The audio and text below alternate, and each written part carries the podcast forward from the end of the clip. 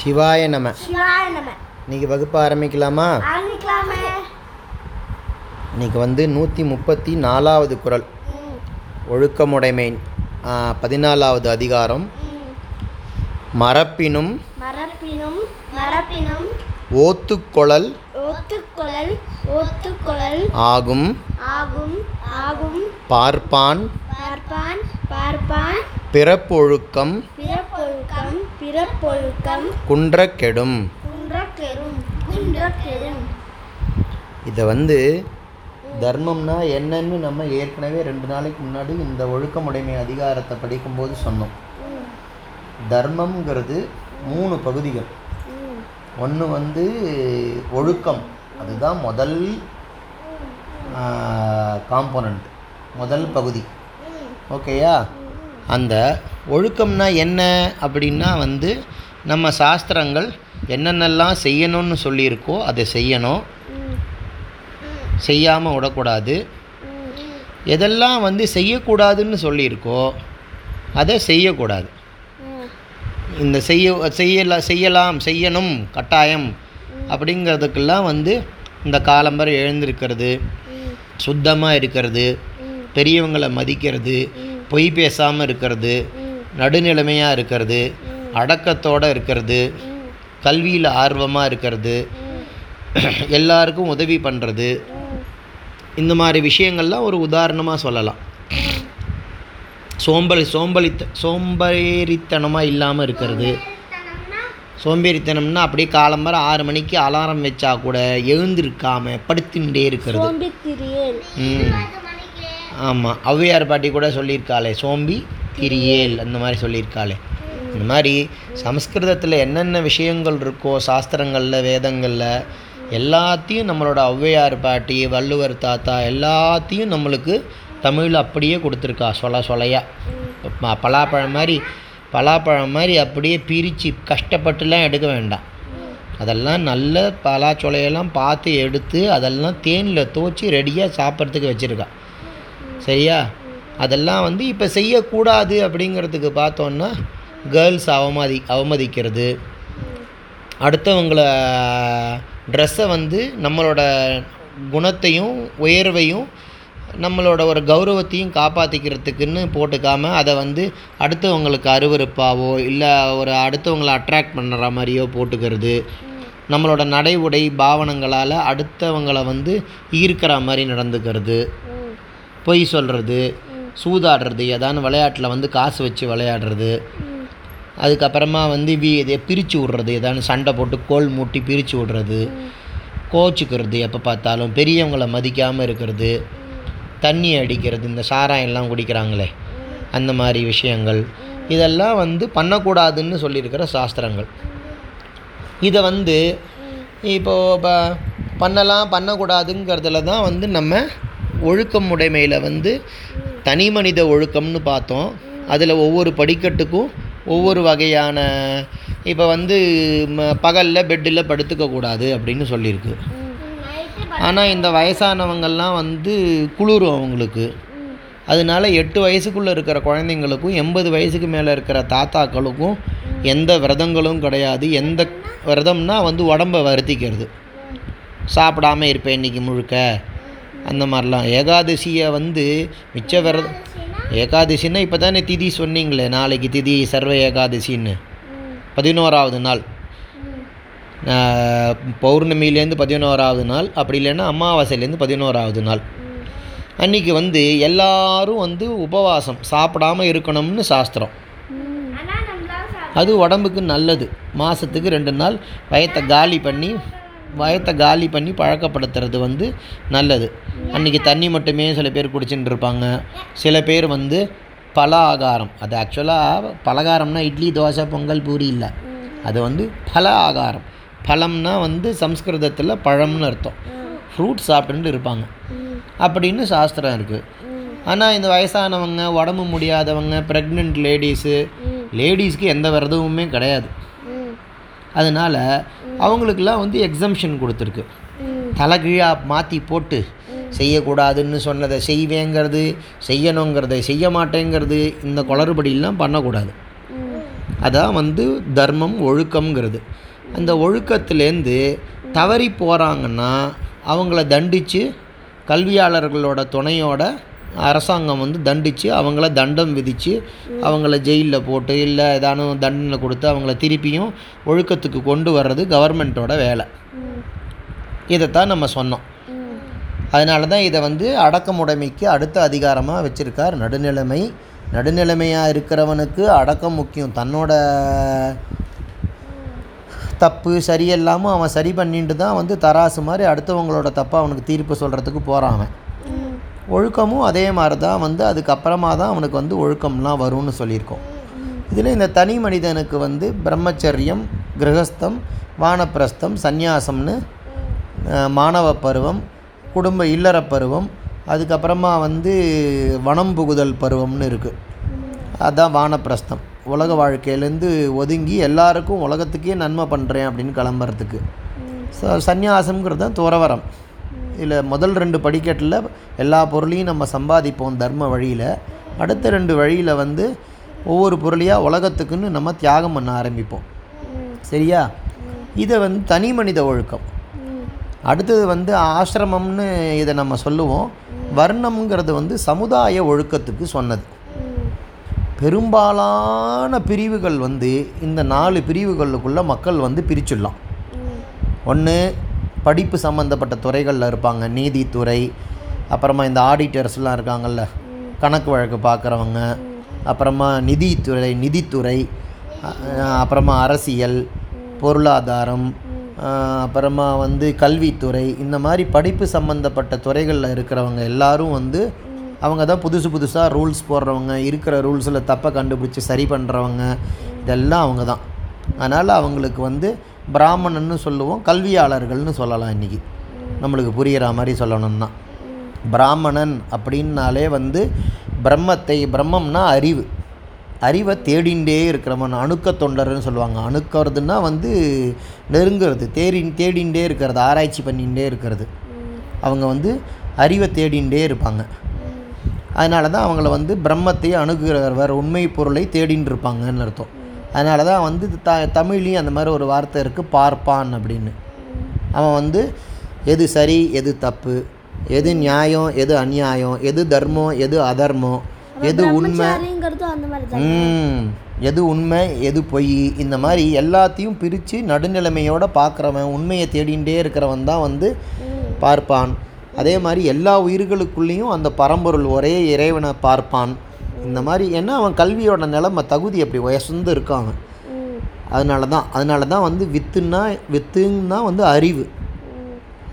அவ்வளவு அறிவு சம்பந்தப்பட்ட விஷயங்கள் எல்லா துறைக்கும் சேவையான அறிவு விஷயங்கள் எல்லாம் வேதத்தில் கொட்டி கிடக்கு அப்படின்னு நம்ம சொல்லியிருக்கோம்.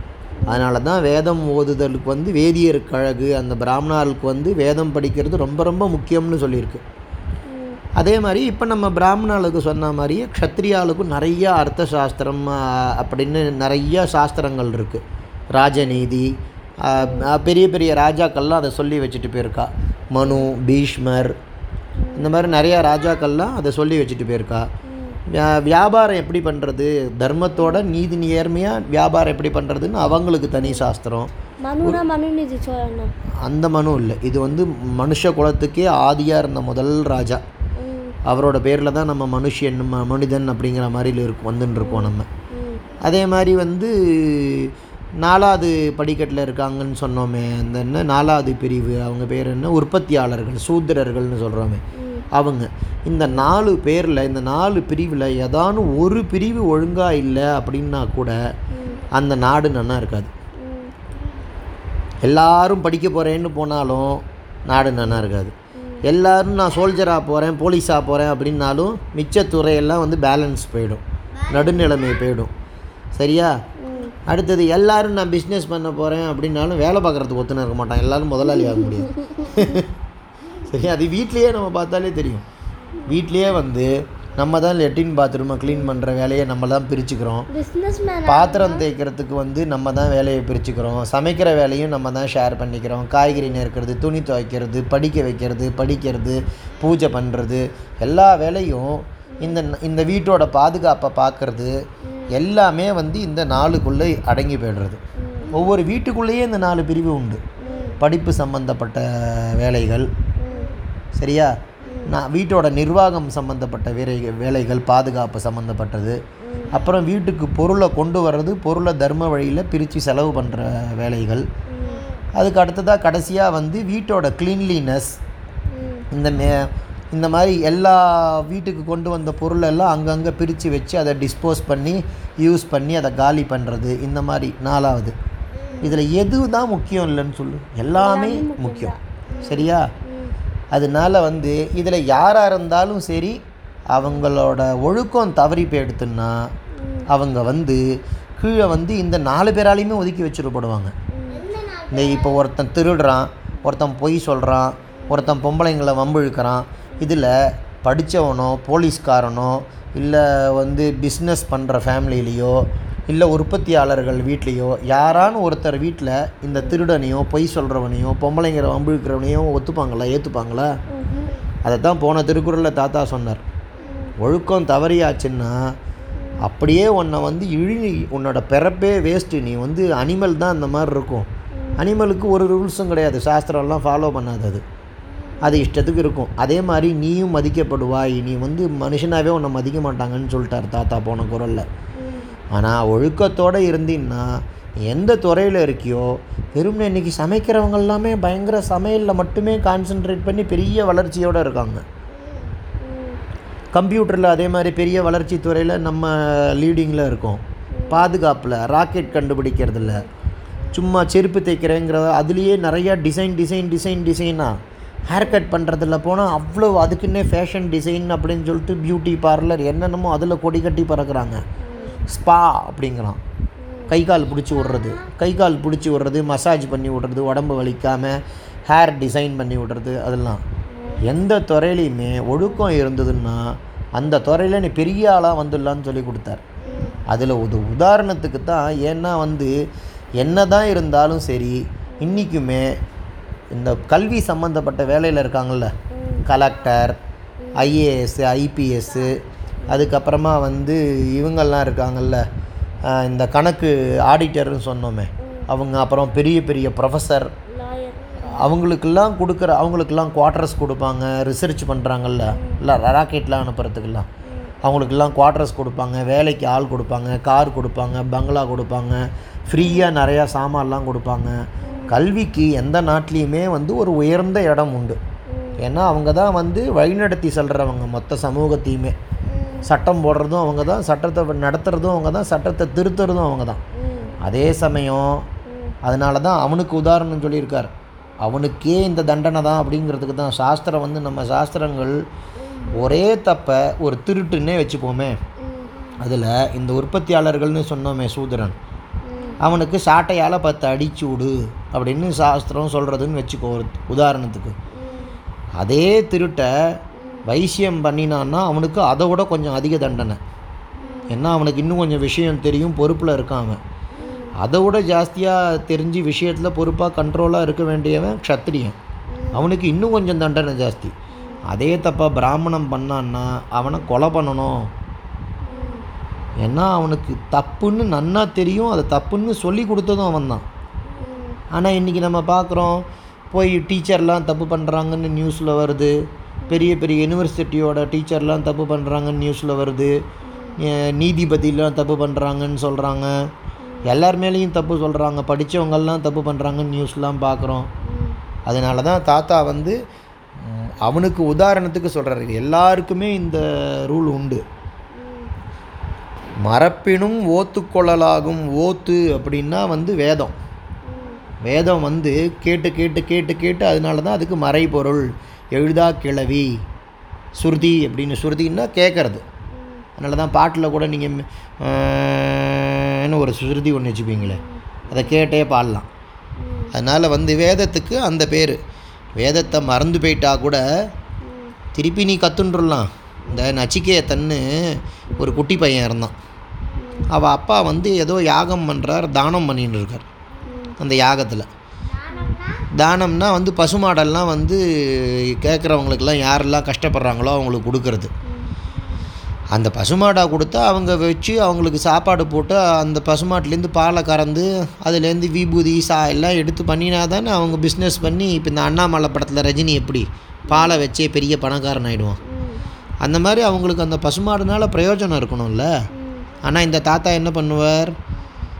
நல் நலிஞ்சு போன மாடு மெலிஞ்சு போன மாடு எலும்பும் தோலுமாக இருக்கிற மாடு இன்னும் எத்தனை நாளைக்கு உயிரோடு இருக்குன்னே தெரியாது அந்த மாதிரி மாடு இதெல்லாம் தானம் கொடுத்துட்டுருப்பார் அவங்க அவங்க பையனுக்கு வந்து அதை பார்த்தோன்னே வருத்தமாயிடும். என்னது இந்த அப்பா எவ்வளவோ படிச்சிருக்கா இந்த மாடெல்லாம் கொண்டு போய் கொடுக்குறாளே இதெல்லாம் எத்தனை நாளைக்கு இருக்குன்னே தெரில. என்னப்பா இதை போய் இப்படி கொடுத்துட்டுருக்கேன்னு அவங்க அப்பாவை டிஸ்டர்ப் பண்ணிகிட்டே இருப்பான். அப்போ நடுப்புற வந்து அவன் என்ன பண்ணுவான் அப்பா இந்த இப்படி எல்லாத்தையும் தானம் பண்ணிட்டு இருக்கலே என்ன யாருக்கு கொடுக்க போகிறேன் அப்படிமா இவருக்கு கோபம் வந்துடும் உன்னை யமதர்மராஜாக்கு கொடுத்தேன் போ அப்படின்னு சொல்லிடுவார். அவன் அவன் குட்டி பையன் அவன் தபஸ்னால அவன் வந்து யமதர்மராஜாவை பார்த்துருவான் நேராக போய். யமதர்மராஜா வீட்டில் மூணு நாள் தங்கியிருந்து விருந்தாளியை காக்க வச்சதுக்காக நான் உங்களுக்கு மூணு வரம் தரேன் அப்படின்னு சொல்லிவிட்டு வெளியில் போயிட்டு வந்த யமதர்மராஜா அவனுக்கு ஆசீர்வாதம் பண்ணிடுவார். அந்த பையன் அவர்கிட்டேருந்தே எல்லா ரகசியங்களையும் வேதம் என்னென்ன உண்டு எல்லாத்தையும் படிச்சுன்னு வந்துடுவான் அதைத்தான் வள்ளுவர் தாத்தா இங்கே சொல்கிறார் என்னதான் வேதம் படிச்சிருந்து எல்லாம் தெரிஞ்சிருந்தாலும் ஒழுக்கம் தவறி போயாச்சுன்னா அந்த அந்த அப்பாவுக்கு இப்போ மரியாதை போயிடுது இல்லையா? ஆனால் இந்த குட்டி பையன் அவ்வளவா படிக்கலை. இருந்தாலும் அந்த ஒழுக்கம். சொன்ன சொல் தவறாமல் வாக்குறுதியை நிறைவேற்றுறதுக்கு அவன் யமதர்மராஜாட்ட போயிட்டாங்க. அதனால் அவனுக்கு என்னாச்சு? பெரிய பதவி. இன்னி முடியல. நச்சிகேத உபாக்கியானம் அப்படின்னு இந்த நச்சிகேதனோட கதையை வந்து எல்லாரும் உலகம் முழுக்க கொண்டாடுறோம். அதைத்தான் வள்ளுவர் தாத்தா இங்கே கொள்ளியிரு சொல்லியிருக்கார். மறப்பினும் ஓத்துக்கொள்ளலாகும். மறந்து போயிட்டா கூட வேதத்தை நம்ம திருப்பி படிச்சுட்டுலாம் ஆனால் பார்ப்பான் பிறப்பு பார்ப்பான் பிறப்பு ஒழுக்கம் குன்ற கெடும். பார்ப்பான் வந்து ஒழுக்கம் பேடுத்துன்னா அவனோட பிறப்பு பார்ப்பான்னா அந்த பிராமின்ஸ் வேதம் படிக்கிறவங்க உண்மையை தெரிஞ்சுண்டு எல்லாருக்கும் சொல்லி கொடுக்க வேண்டிய பெரிய பொறுப்பில் இருக்கிறவங்க. அங்கேயே வ- முதல் கொணல் முற்றும் கொணல்னு அவன் தப்பு பண்ணான்னாலே டே அவனே அப்படி பண்ணுறான்டா ஊரில் ஒரு பெரிய படித்தவர் அவரே தப்பு பண்ணார்னா எல்லாரும் என்ன பண்ணுவான்? அவன் அவன் தப்பு பண்ண ஆரம்பிச்சிருவான். மாட்டு வண்டியில் மாடு கண்ணாபின்னான்னு போக ஆரம்பிச்சுன்னா வண்டியில் இருக்கிறவங்களாம் என்ன ஆவாங்க? அதுவும் கண்ணாபின்னு போக ஆரம்பிச்சிடும் இன்ஜின் மாதிரி தானே அது. அதனால தான் உதாரணத்துக்கு பெரிய பொறுப்பில் இருக்க நீ ஜாக்கிரதையாக இருந்துக்கோன்னு நம்மளுக்கு சொல்லி கொடுத்துருக்கார் தாத்தா இந்த குரலில். மரப்பினும் ஓத்துக்கொழல் ஆகும் பார்ப்பான் பிறப்பு ஒழுக்கம் குன்ற கெடும். இன்றைக்கி பாடத்தை நம்ம இங்கே இதோட முடிச்சுக்கலாம். ஜெய் ஸ்ரீராம்.